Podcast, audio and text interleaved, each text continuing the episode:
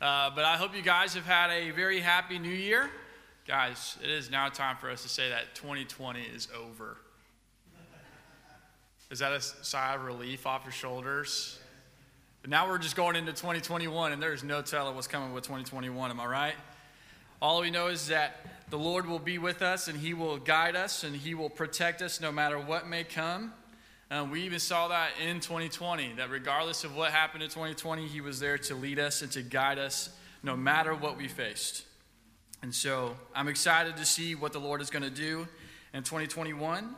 Uh, but for now, I'm also excited about this morning. And for us to continue uh, the series that we've been going through in the book of Matthew, we're going to be picking back up uh, in Matthew chapter twenty-seven. So if you guys want to go ahead and open up your Bibles and turn to Matthew chapter twenty-seven, that would be great.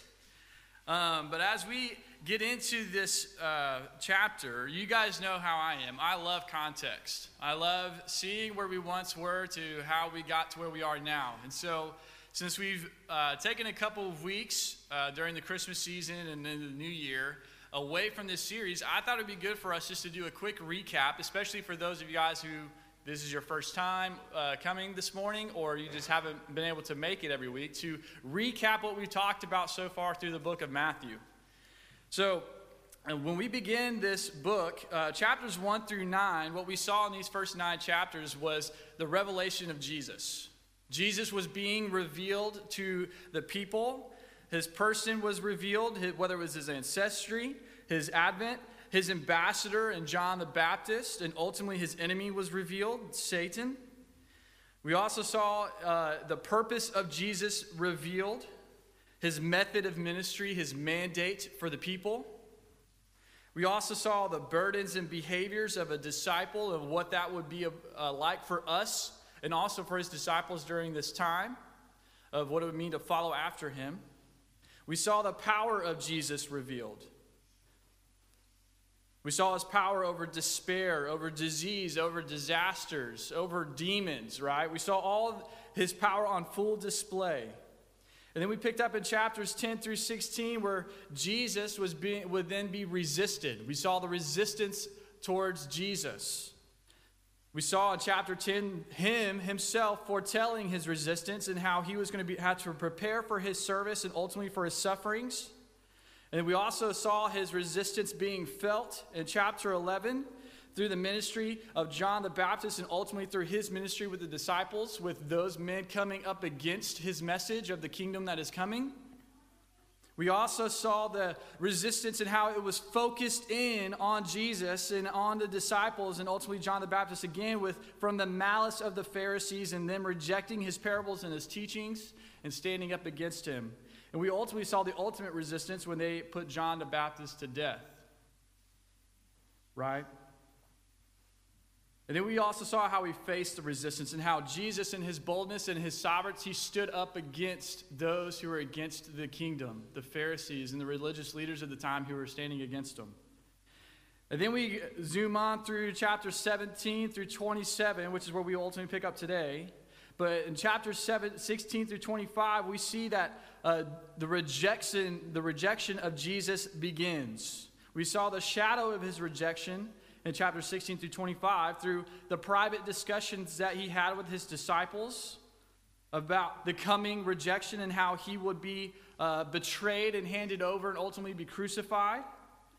And we also saw the public disputes with the Jewish leaders and how Jesus once again would boldly stand up against them and, and, and declare the truth of the coming kingdom. Which leads us up to today and how we uh, now see the unfolding of his rejection. And what I mean by that is, is that we see the ultimate deception of Judas in chapter twenty-six and his betrayal.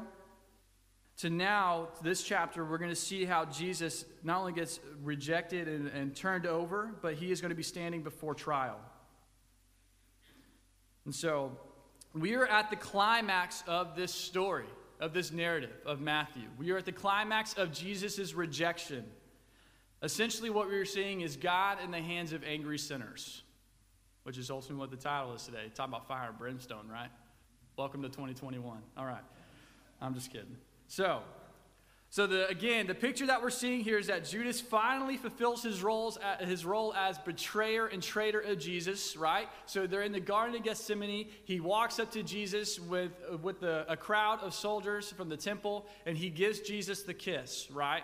And in that moment, the, the soldiers come. They take Jesus away. They arrest him and bring him before the chief priests and the elders for questioning and false trial. And so while standing before Caiaphas, the high priest, he is also standing before all these false witnesses, and they are now bearing false witness against Jesus and, and how he is a blasphemer, and how he is saying that he is going to tear down the temple and rebuild it in three days, and all these big statements, right? All the while, Peter is following nearby, ultimately moments away from fulfilling what Jesus would say about him and how he would deny Jesus three times, okay? So this is the picture that we get. Jesus standing before the high priest Caiaphas, standing before all the elders, and standing before his accusers, listening to what they have to say, all the while he is standing there, not saying a single word. He's not, he's not fighting back. He's not pushing back. He's not uh, rejecting what they're saying about him, but rather he is just listening. That's a sobering picture for our Messiah. And then finally, the high priest Caiaphas finally just gets tired of this situation, and he looks at him, and he blatantly asks him, he says, "Are you the Christ? Are you the Son of God?" And man, the answer Jesus gives Caiaphas is one that sends him and all the elders through the roof, right? For this is what Jesus responds. He says, "I am." This guy who has been quiet this whole time, listening to the accusations, and when finally he is blatantly asked, "Are you the Son of God?" he says, "I am." And he not only says that, he says, "And you will see the Son of Man seated at the right hand of power and coming on clouds with he- of, of heaven," as Mark uh, tells us in his account of the gospel. What a powerful moment. And this sends Caiaphas and all the high priests and or the high priest and the whole council into a whirlspin, right? This sends them into just a, a giant frenzy. And they start tearing their clothes, and they start uh, uh, calling, they start condemning Jesus, saying that he is a blasphemer and that he is worthy of death. And then not only that, they then begin to spit on him and then to beat him in the council, ultimately sending him to Pilate. This is a crazy picture that we're looking at today. An innocent man, Jesus, the true Son of God, being falsely accused, beaten, spat on, and ultimately sent to a false trial for condemnation.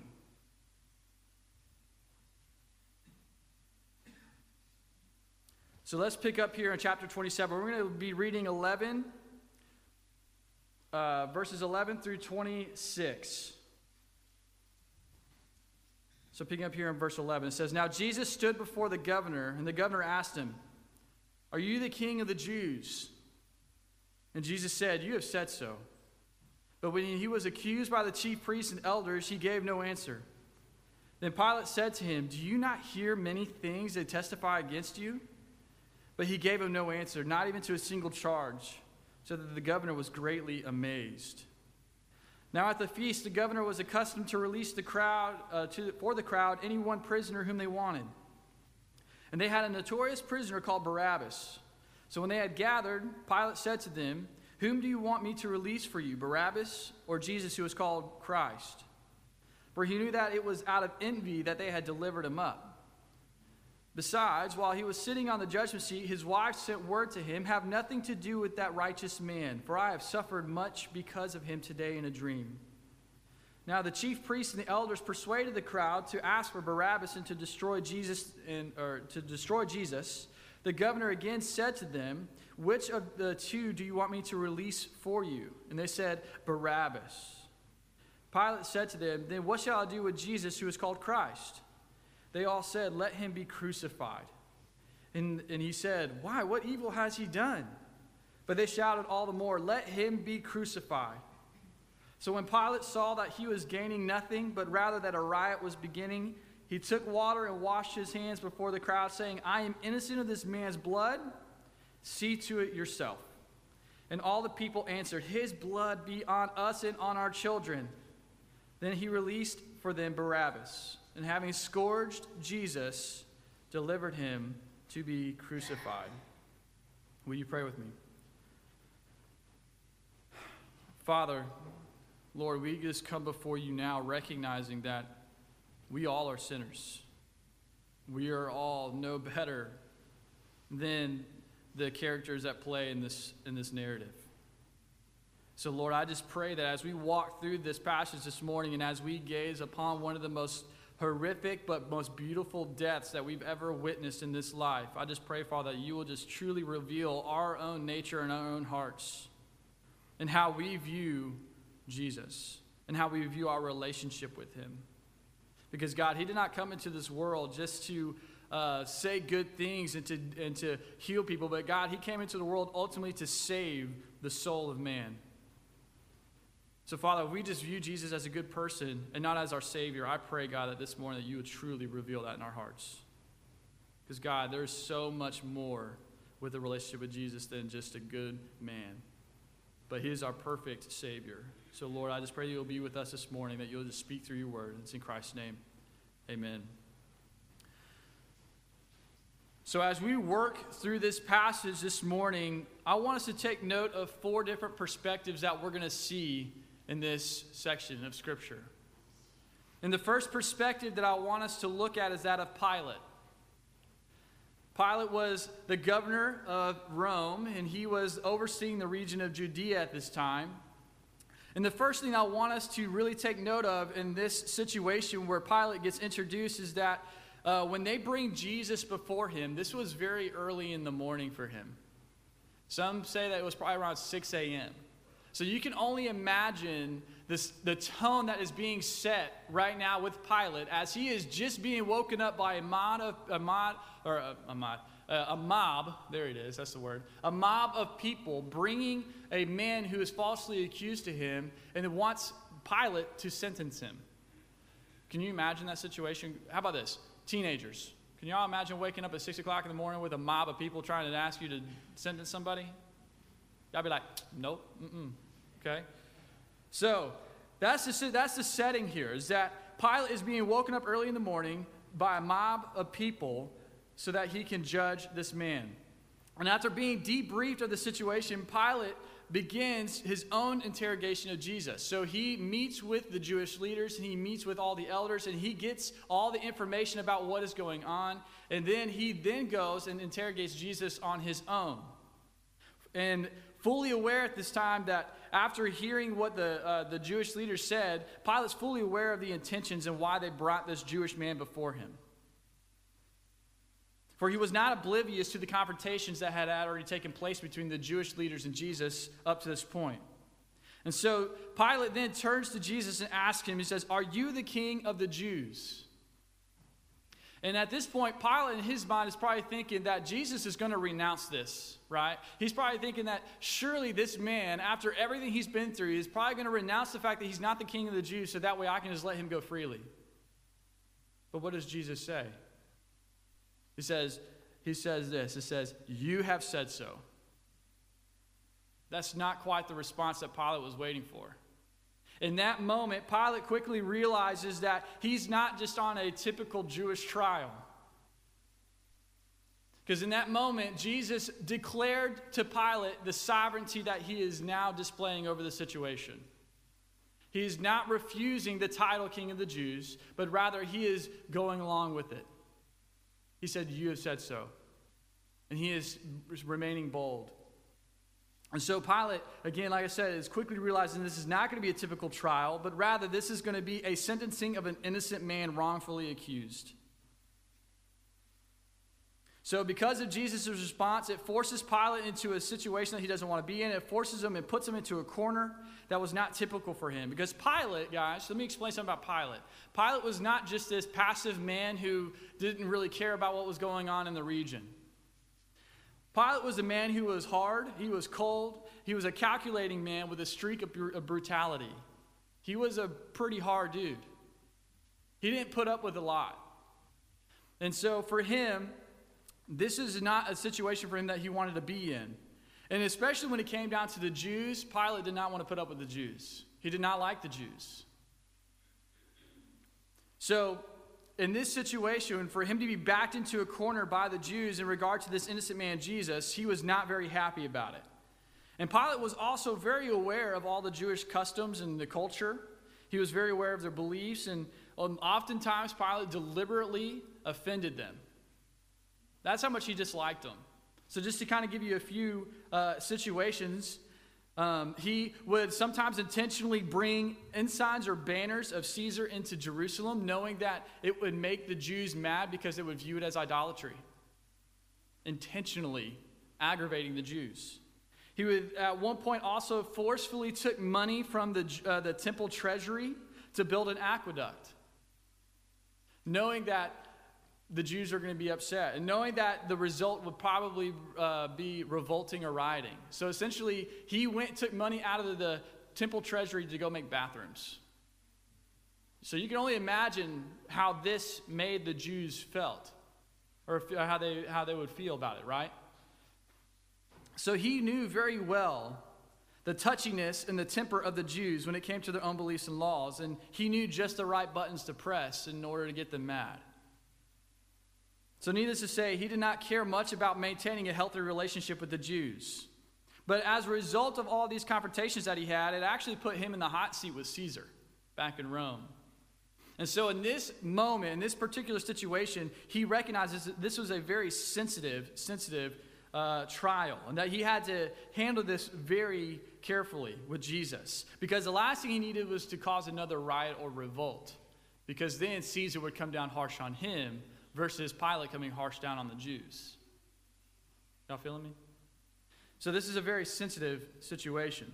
So he can either let the innocent man Jesus go, or he could cause a, uh, and cause another potential uprising, or he could try to appease the Jews and condemn this innocent man. And we ultimately see how that turns out, right?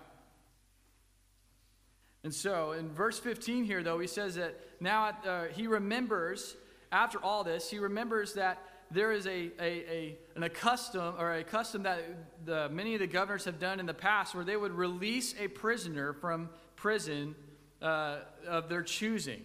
And so, as a result of this sensitive situation, he remembers in the back of his mind, he says, okay, so they brought this man before me. They want me to, uh, they want me to essentially condemn this man as guilty. But in the back of his mind, he remembered, but wait, I can bring Jesus up against this other guy, a prisoner, and let them choose between the two. So this, in the back of his mind, he thought this of an opportunity to get off, get off freely, right? And so he remembers that there's this notorious prisoner in prison that he brings out against him. But despite acknowledging Jesus' innocence and using his better judgment and the power to let him go, he now puts Jesus up against a guilty man.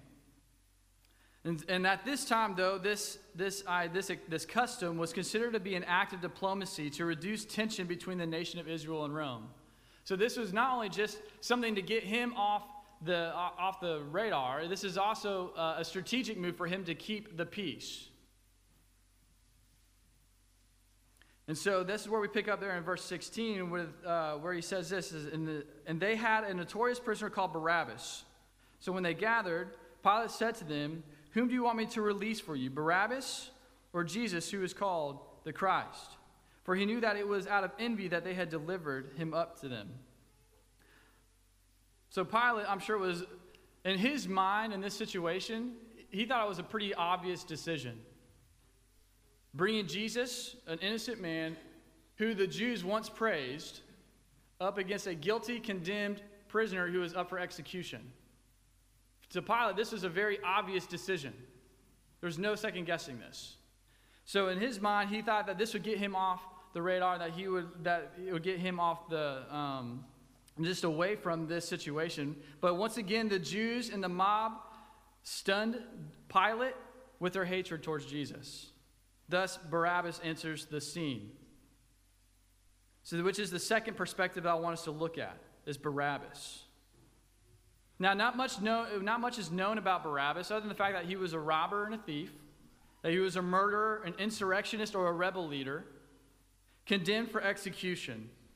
And based off the limited details given in this uh, narrative, That's really all. There isn't much more that we need to know about him other than the fact that he is just a bad dude, right? And it should be an obvious decision that for the crowd to choose Jesus over Barabbas, but once again, we see the total depravity and sinfulness of man on full display here in how they choose Barabbas. And we ultimately see that in verse twenty, where it says, "Now the chief priests and the elders persuaded the crowd to ask for Barabbas and to destroy Jesus." So once again, the nature of man is on full display here with how easily deceived we are and how easily persuaded we are to make the wrong decision. So what a picture we're given here, right? So the Son of Man is turned over to the hands of angry sinners, falsely accused. He's beaten and spat on for no reason, put on full display with a condemned prisoner, ultimately for them to choose uh, from the two, right? So he is only, not only is he up against this prisoner, but he's considered to be guiltier than a murderer, an insurrectionist, or a rebel. And he's ultimately condemned by the Jews to be crucified. This is a crazy picture. All the while, Jesus continues to remain silent. So all this is happening, and Jesus is just standing there, choosing to remain silent. The Son of God, the one who could call a legion of angels down to save him, is choosing to remain silent in this moment. But ultimately fulfilling the words of Isaiah fifty-three seven, for it says that he was oppressed and he was afflicted, yet he opened not his mouth. Like a lamb that was led to the slaughter, and like a sheep that is before its shearers, he is silent. He did not open up his mouth. So you can only imagine, though, what was going through Barabbas' head. I don't know if you guys ever thought about that, but every time I read this account, I think about that. What is Barabbas thinking in this moment? Can you imagine how he was feeling? I mean, either he was super excited and relieved about the fact that he was no longer going to be executed and that he was going to be released and go freely, right? Or it could be the opposite. He could be really confused and astonished by the actions of the people by choosing an innocent man whom they once praised over him, who is condemned for multiple accounts of, of breaking the law, right? It could be all the above. We don't know, but we can only imagine and speculate what was going through his head. And we can only imagine what it would look like for him to look into the eyes of Jesus in that moment as the crowd was chanting Jesus' name over his own. It would make me feel very small. I don't know about you guys. Something else that's very ironic about this situation with Barabbas is the meaning of the name Barabbas. Have you guys ever heard the meaning of the name Barabbas? Barabbas means son of the Father. Some commentators suggest that this is just a mere title for Barabbas and not his name, while some other manuscripts often refer to Barabbas as Jesus Barabbas. So how ironic is this picture that we have uh, these two men standing before the crowd. Both of them are named, or both of them are Jesus, Son of the Father, except one is the Christ and one is a murderer. This is a very bone-thrilling picture here, right? Or bone-chilling picture. But as I said before, the, the true nature of man is revealed within the crowd at this point. And once again, who does the crowd choose? Man over God. It's pretty humbling. And we're not much different today. Oftentimes, we choose man over God. But the third perspective that I want us to look at here was one that is a very short perspective, but it's ultimately Pilate's wife. And we see that in verse nineteen, where it says, "Besides, while he was sitting on the judgment seat," talking about Pilate, "his wife sent word to him, 'Have nothing to do with this righteous man, for I have suffered much because of him today in a dream.'" Now, obviously, there was something significant here in this moment that Matthew saw for him to write it down in his account. And what's also pretty unique is that this is the only gospel that mentions Pilate's wife. So obviously, again, Matthew, being the detailed disciple that he was, saw that there was something significant here for him to take note of. And he wrote this account down. And this is not an ironic situation for her, for Pilate's wife to come to him, for she had very critical information regarding this man towards Pilate that he needed to hear. Now, there's no evidence or context to show to, for us to see that maybe she had encountered Jesus beforehand or that she had a personal relationship with Jesus. There's no context of that. She had never encountered this man before. She had only had this dream. However, both her and Pilate were not oblivious to the works and the message of which he was teaching. Because you can imagine that Pilate, as governor, hearing about a man who's going about healing people and teaching and proclaiming this truth that is setting people free, this is a man that he needs to be mindful of. This is a man that he needs to keep a close eye on. Now, I don't know about you guys, if we heard about a man like this in Columbus today, I'm pretty sure all you guys would be following him on Instagram or Twitter or whatever he's on, right? So they're not oblivious to what Jesus has been doing at this time, and they're not oblivious to the gossip and the rumors about a Jewish carpenter from a small town of Nazareth bearing the title King of the Jews. That's a huge flag for Pilate. When you, that, when you hear that word king, especially as a Roman governor under the King Caesar, that's a huge flag for him. So they're not oblivious to this. So why did she have this dream? Was it for the purpose of convincing Pilate to let Jesus go? Was it for the sole purpose of her to come, know, to, to come to know Jesus in a very personal way? Was it so that Pilate can come to know Jesus and open Pilate's eyes about Jesus being the Messiah? We don't know. We can only speculate. But all we do know is that it was imperative enough for her to go interrupt a trial That, w- that she would never do. This is not a common practice by Pilate's wife to go interrupt a trial. But this, this dream was significant enough for her to go and to interrupt this trial, to warn her husband not to have anything to do with this man, for he is innocent. This is a very profound moment. And Matthew saw that, and that's why he wrote it down here. And there's so much that we can learn from her in this moment. Because we see here the heart's desire for her to intervene on her husband's behalf. She loves her husband so much that she's willing to step in on trial, to uh, step in and intervene on his behalf so that she can try to protect him. How often do we do that for our loved ones? How often do we do that for our brothers and sisters in Christ? Not often enough, in my opinion. And I'm just as guilty of that. But the other thing I want us to take note of in this moment is that not only are we seeing how much she loves her husband and the fact that she wants to go interrupt this trial, but we're also seeing God being put on full display here as well. And you're like, how is that possible? Because what we're seeing here is that God is using Pilate's wife to intervene on behalf of his son. So once again, we see God pursuing man through, uh, through man himself, right?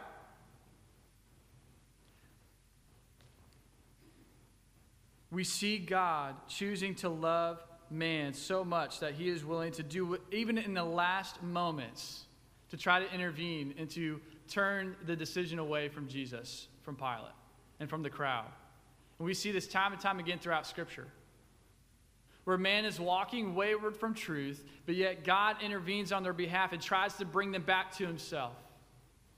We see the compassion and the love of the Father here in this moment as he is intervening through Pilate's wife on behalf of his son and on for the sole purpose of man.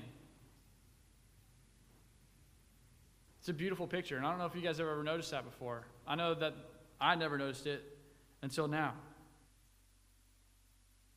But instead of Pilate heeding his wife's warning, we see that he would rather uh, fall upon yet another Jewish custom to, and to choose to let Barabbas go. And what I mean by that other Jewish custom is that there in verse twenty-four through twenty-six, it says, "So when Pilate saw that he was gaining nothing, but rather that a riot was beginning, he took water and washed his hands before the crowd, saying, 'I am innocent of this man's blood. See to it yourself.'"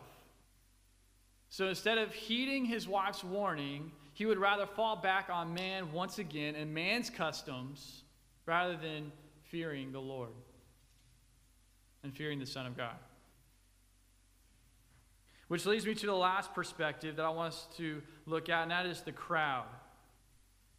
And as we look at the crowd here, what we're seeing in this account, in this entire account, from the time that Jesus is arrested by the temple guards to the releasing of Barabbas and scourging of Jesus, it sums up and paints for us the total depravity and sinfulness of the heart of man from the day that sin entered the world through Adam and Eve until the time that Christ died on the cross. This entire picture of the crowd encapsulates for us the total depravity of man and how wretched we truly are. All throughout history, we've seen over and over again the unconditional pursuing love of the Father to his people. Whether it was from God's blessed covenant with Abraham, to him rescuing Israel out of Egypt, to God leading his people through the wilderness by smoke and by fire and with great provisions. Or whether it was Uh, God bestowing upon them the promised land, bringing them into the promised land. Or how about God giving in and he's, he hears their plea for bringing them kings, and he provides kings for them to rule over them versus allowing him to rule over them. Right?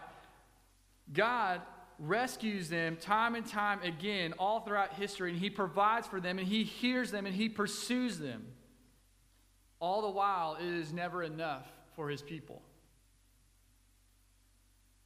It is never enough. It wasn't enough that God made a covenant with them. It wasn't enough that God rescued them time and time again. It wasn't enough that God bestowed blessing upon them. It was never enough that, that God would dwell with them, and that he would lead them and guide them and, and pursue them. It was never enough. The nation of Israel always wanted more without giving up anything of their own. Who does that sound like? They just wanted a consumer relationship. All I want is what I want. I don't want to do anything for you. Just give me what I need.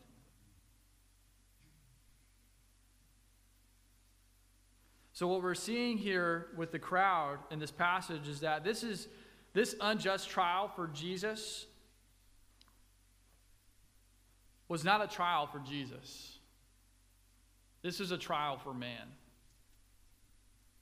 And that's why Jesus remained silent.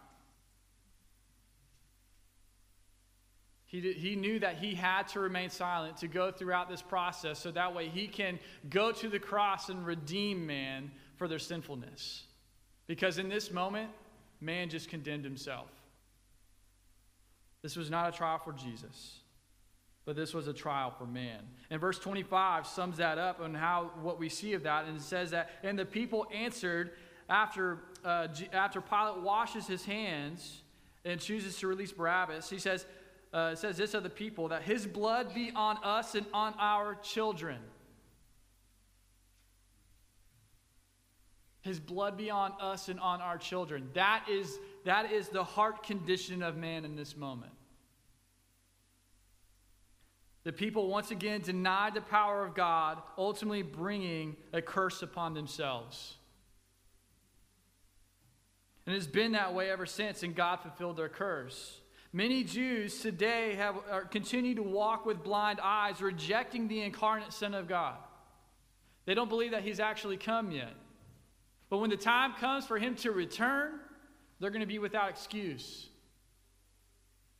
They're going to miss it. Because they've missed the first Son, the first original Messiah. So as I said, what really happened this day with the crowd was that it was not just a trial for Jesus, but rather it was a trial for man. And they condemned themselves by condemning Jesus. So my question for us today is this, is, is which shall we choose? Are we going to choose God, or are we going to choose man? Are we going to be like the Jews in this situation? Are we going to reject the Son of Man? Especially as we go into this new year.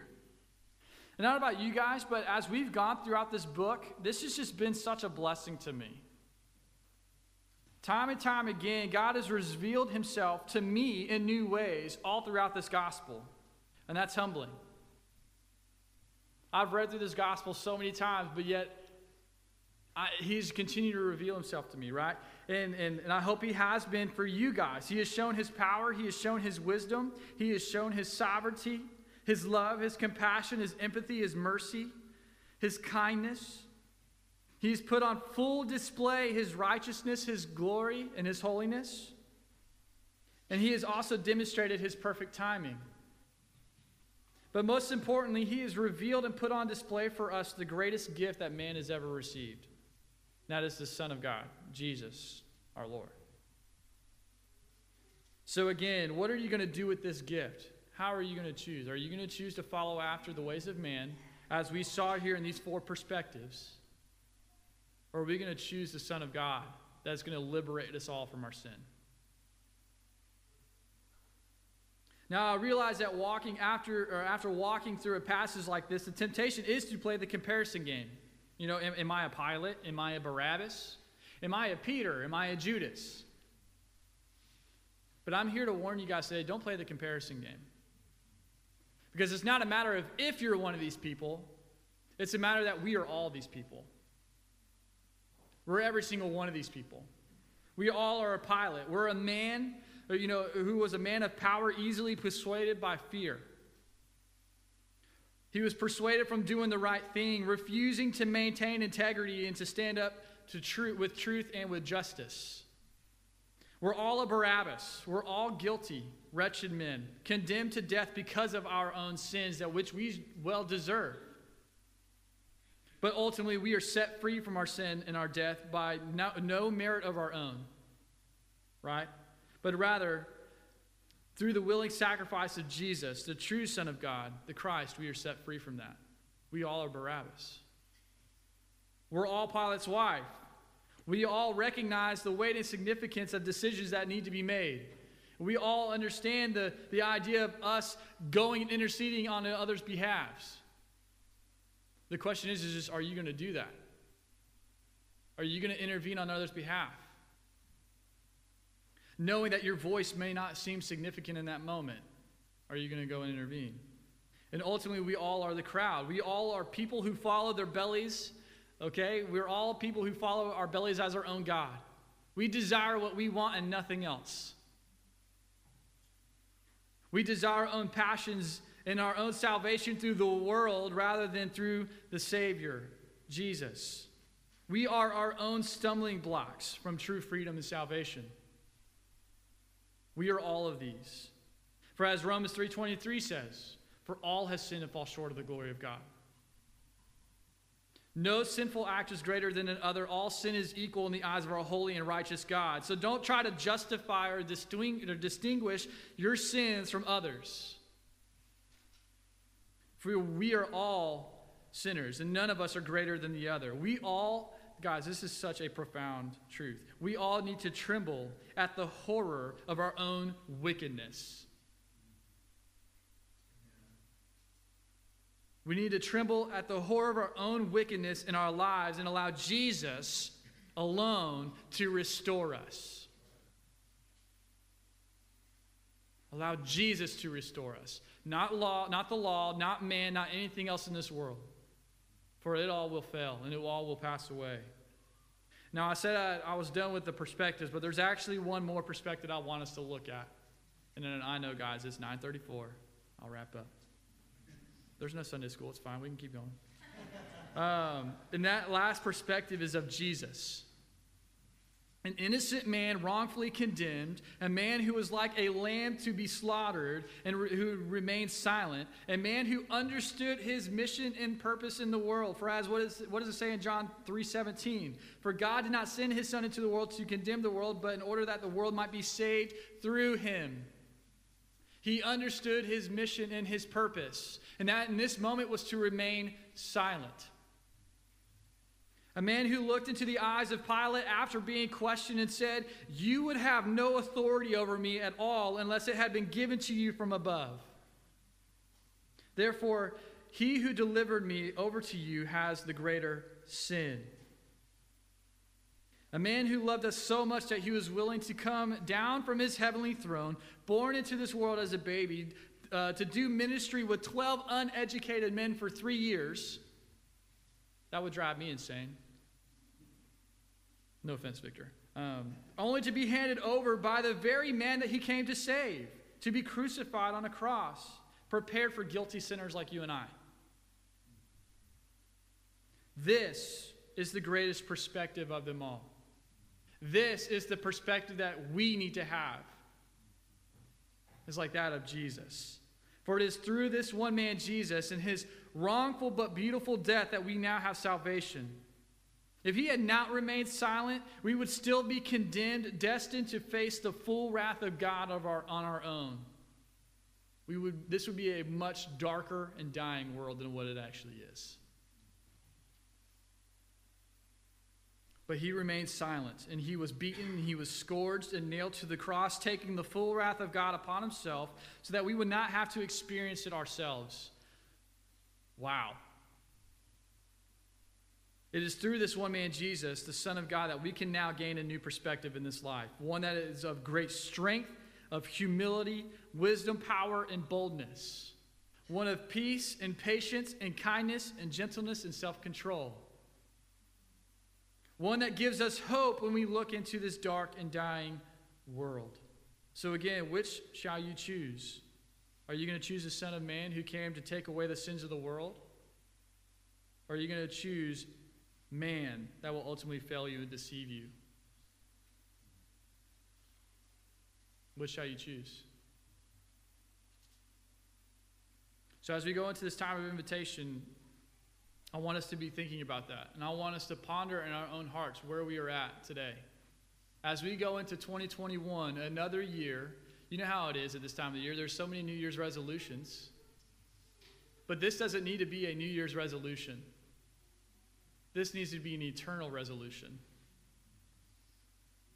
We don't need to question every year whether or not we're going to follow the Lord. This needs to be a daily decision where we are going to sacri- or not the, we're going to surrender ourselves to the gospel every single day. So as we go, as I said, as we go into this time of invitation, I really want us to ponder in our hearts, where are we at in our relationship with the Lord? Are we truly surrendering ourselves to him every single day, or are we choosing to follow man? Don't follow man, people. It's a scary place to be. So will you pray with me? Father, Lord, we just come before you now, and we just, again, thank you for your word. For the fact that it is sharper than any two-edged sword.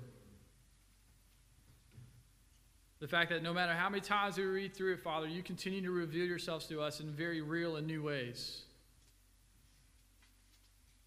But Father, most importantly, I just thank you for the ultimate sacrifice that you gave, your Son Jesus. For the fact that he came, walked among men, did many miraculous things and healings and signs and wonders, ultimately to be turned over, to be wrongfully accused, wrongfully tried, and ultimately to remain silent throughout this whole process so that way he could take on the full wrath of God on the cross.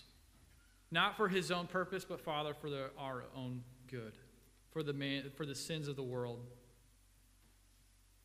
God, we thank you for that. Because it's through this one man, Jesus, that we now have salvation, that we can be set free from our sin. So, Lord, if there's anyone here this morning who does not understand this essential truth, I pray that you will reveal it to them, that you'll open up their eyes and their hearts to the nature of their sin and how they need you to set them free from that sin. So, God, I just pray that you'll be with us this morning. It's in Christ's name. Amen.